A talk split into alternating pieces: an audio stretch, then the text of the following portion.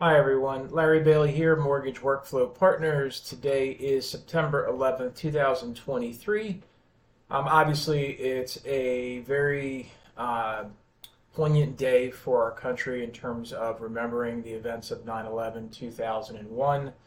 I'm sure if uh, you're about as old as I am, if not even uh, younger, everybody can remember where they were when the Twin Towers were hit um, as well as um, the other events around the country in, in Washington and uh, the brave passengers uh, down the plane in Pennsylvania. Um, so, uh, first of all, um, always remember what happened so we can learn from our history. Uh, and, and every time that we're going through what we go through to travel in uh, in the world now by air um, is a reflection and respect to uh, the lives lost and to the maniacs who created havoc um, for us forever to always be on guard. So um, definitely thinking of everyone who had somebody um, who was affected by the events of 9/11. Uh, I live in southern New Jersey, and um, uh, by some miracle, I actually did not personally know uh, anyone who was lost in the towers, um, but I, I, knew of a couple of people who were expected to be there, um, and thankfully they were not. Um, I know so many lives were lost, uh, and so I'm bringing you today's weekly newsletter with this in mind that we still have to know what's going on in the mortgage marketplace. If you have a a personal story that you want to share. I know it's been uh, quite some time for a lot of folks, but there's still a lot of pain and grief um, because that stuff never leaves you. So uh, today's uh, weekly newsletter uh, brought to you from MBS Highway, your trusted source for mortgage market intelligence. Um, also brought to you from Mortgage Workflow Partners, um, who can help you with um, anything related to what you're doing with your mortgage, uh, your mortgage loan production, uh, whether you're a bank, credit union, independent mortgage banker. Mortgage Workflow Partners can help you with solutions, services, support, and of course, community. Um, helping make sure your, your team is well educated uh, and well rounded for, for ultimate success um, for uh, what you want to get done. So, this will be for the week uh, in review for the week of September 4th, 2023. And the Fed speakers made headlines with hints about their next move on rate hikes Plus, another report shows the strength in home values. Read on for these stories and more. First story is Is the Fed planning to pause rate hikes? The next story is New high in home price appreciation. The next story is Holiday impact on unemployment filings. There'll be a there'll be a hack in there um, also uh, as we round down uh, summer as uh, unofficially summer is over. Um, I know I just took a, a, dip in the pool yesterday, and I'm thinking probably the last time of the year. Uh, so let's get into our first story here. Is the Fed planning to pause rate hikes? There was a parade of Fed speakers last week, and there were signs that the Fed may be ready to pause rate hikes at their upcoming meeting on September 20th. It's in about nine days. Comments from voting members were particularly noteworthy, including New York President John Williams, who said he believes monetary policy is in a quote, a good place, close quote end quote, having a desired effect, close quote. While he thinks the Fed needs to keep their, pol- their uh, options open based on incoming data, his tone suggested he favors pausing hikes this month. Dallas Fed President Lori Logan also said skipping a month, uh, skipping a hike this month, quote, could be appropriate, close quote. Though she noted more tightening may still be needed for inflation to reach their 2% target. Philadelphia Fed President Patrick Harker also said that the Fed may be at a point to, quote, hold rates steady, close quote. Remember, the Fed has been hiking its benchmark Fed funds rate, which is the overnight borrowing rate for banks, not the mortgage interest rates, to try to keep the economy uh, slowing and to curb inflation. Their latest hike in July was the 11th since March of last year, pushing the Fed funds rate highest level in 22 years. So the bottom line here is the Fed has been looking for clear signs that the labor market is softening as they consider further rate hikes. While job growth has appeared strong in recent reports, a closer look at the Bureau of Labor Statistics data shows a clear downward job growth uh, trend. So not only has monthly job growth slowed, but negative revisions are growing as well. I talked about this last week where there's a ton of negative revisions. So most recently, for example, job creations in June, um, so we're in September now, so June, um, were revised from the original report of 209,000 all the way down to 105,000 after two months of revisions. In addition, the unemployment rate has moved higher from the low of 3.4% in April to 3.8% last month. So, are these signs of weakness enough to convince the Fed to pause rate hikes? This week's inflation data will also play a role in their decision, um, which will be announced after the Fed's meeting concludes next Wednesday, September 20th. All right, so the next story we're going to get into is, uh, is new home price appreciation, new highs in home price appreciation. So home prices rose 1.5% from June to July per Black Knight's home price index. I, am laughing because Black Knight was just purchased by ICE Mortgage Technology, so I'm wondering if they're going to rebrand that eventually.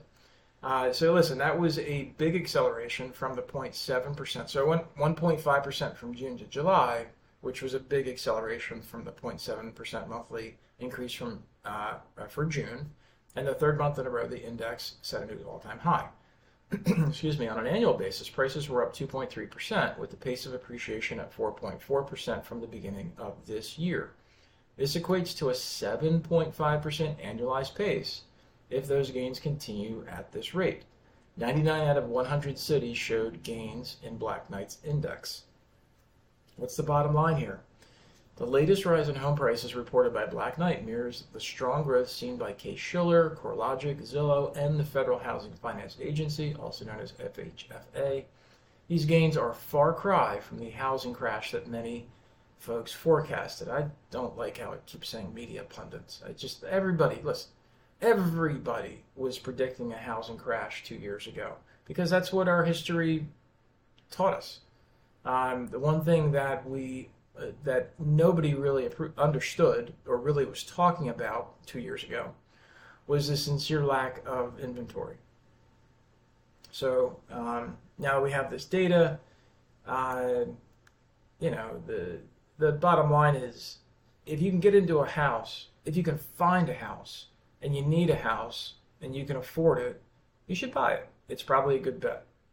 That's that's the the takeaway here.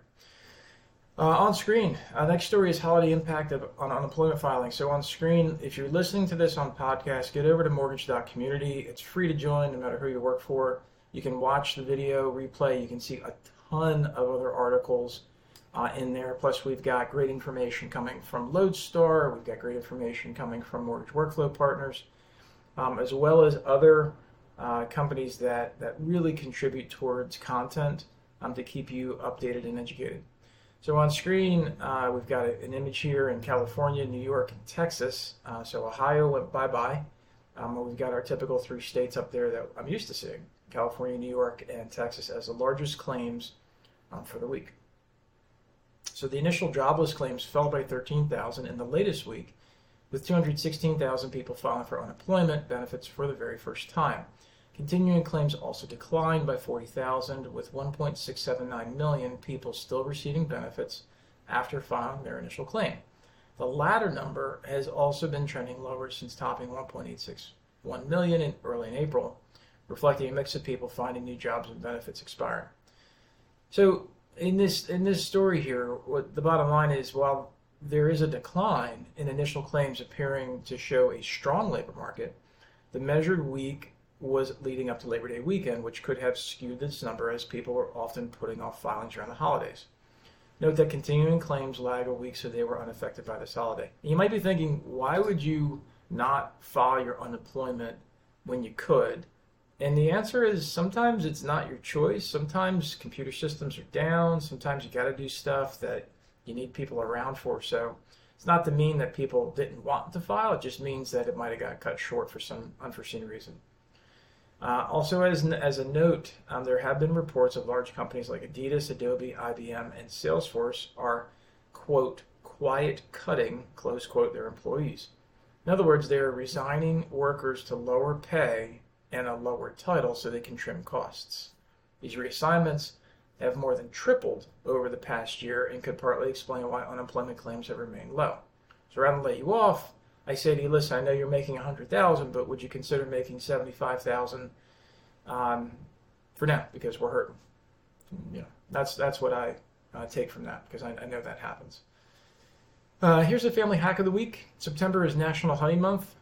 it's like there's always something. Um, so listen, this simple honey cake, courtesy of Taste of Home, is perfect for savoring the flavor all month long. If you're a honey person, I like honey. Uh, this is this is something you should check out.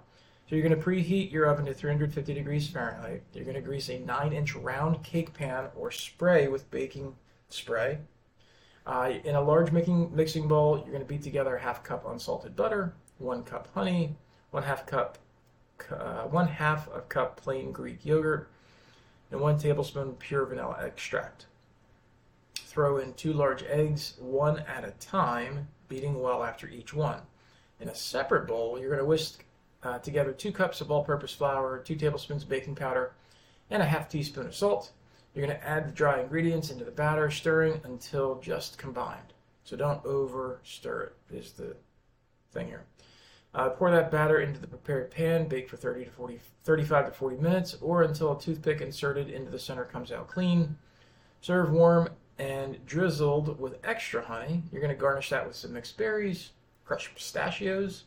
Okay, that's it. That's the uh, that's the simple honey cake, courtesy of Taste of Home. Uh, hey, listen. Here's look. Here's what to look for this week. Crucial inflation reports are ahead, starting with August Consumer Price Index on Wednesday. Look for the Producer Price Index on Thursday, which will give us some news on wholesale inflation. Um, also of note, Tuesday brings the NFIB's report on confidence among small business owners for the last month, and August's retail sales and the initial jobless claims are reported on Thursday. Investors will be closely watching Tuesday's 10-year note and, and Wednesday's 30-year bond auctions for the level of demand. Keep in mind that that you know things are are in flux. If you're watching this ticker up here, we've got 16 basis points on uh, on on the day. If we go over to MBS Highway, um, and again, if you don't have a subscription, MBSHighway.com, you need it if this is your business. And you can look here. I mean, this is really just um, you know last quarter. If we go last six months, you can kind of see where we are. If you go back a full year, because it's about that time, you know, this was back in October of last year. So I don't know where you were October of last year. Um, this this mark October 21st is about where we were here on August 22nd in terms of cost of money. But it's this trend line that's worrisome, right? We keep pointing down on this trend line. So I'm no market person. I've been out here for a while. You got to listen to what Barry Habib and his team are telling you to do in terms of locking, floating, whatever. I'm always telling you right now, you got to take the money um, as it as it is. If you if you can afford what you have, take the money and go. You never know what's going to happen, and um, it's more likely you'll lose if you wait versus if you wait to win. More likely you'll lose. So listen, my name is Larry Bailey. Thank you very much for always paying attention to this. You can always um, catch up with what we're doing on the Mortgage Community. You can also call at 888-522-7181 or get over to workflowpartners.org. There's nothing we can't do to help you, literally. If you're in as a mortgage uh, company, independent mortgage banker, or broker for that matter, a bank credit union, um, there's literally nothing we can't do to help you with in terms of solutions, technology solutions, in terms of services, help desk, um, teaching your admins how to be better admins, teaching your teams how to leverage and utilize the technology, the native technology. And if you need plugins, um, RPA, all these kinds of things, these are the things that we can do to help you. Um, so give us a call, let us know how we can help. And I hope you make it a great day today as best as you can. Thank you very much.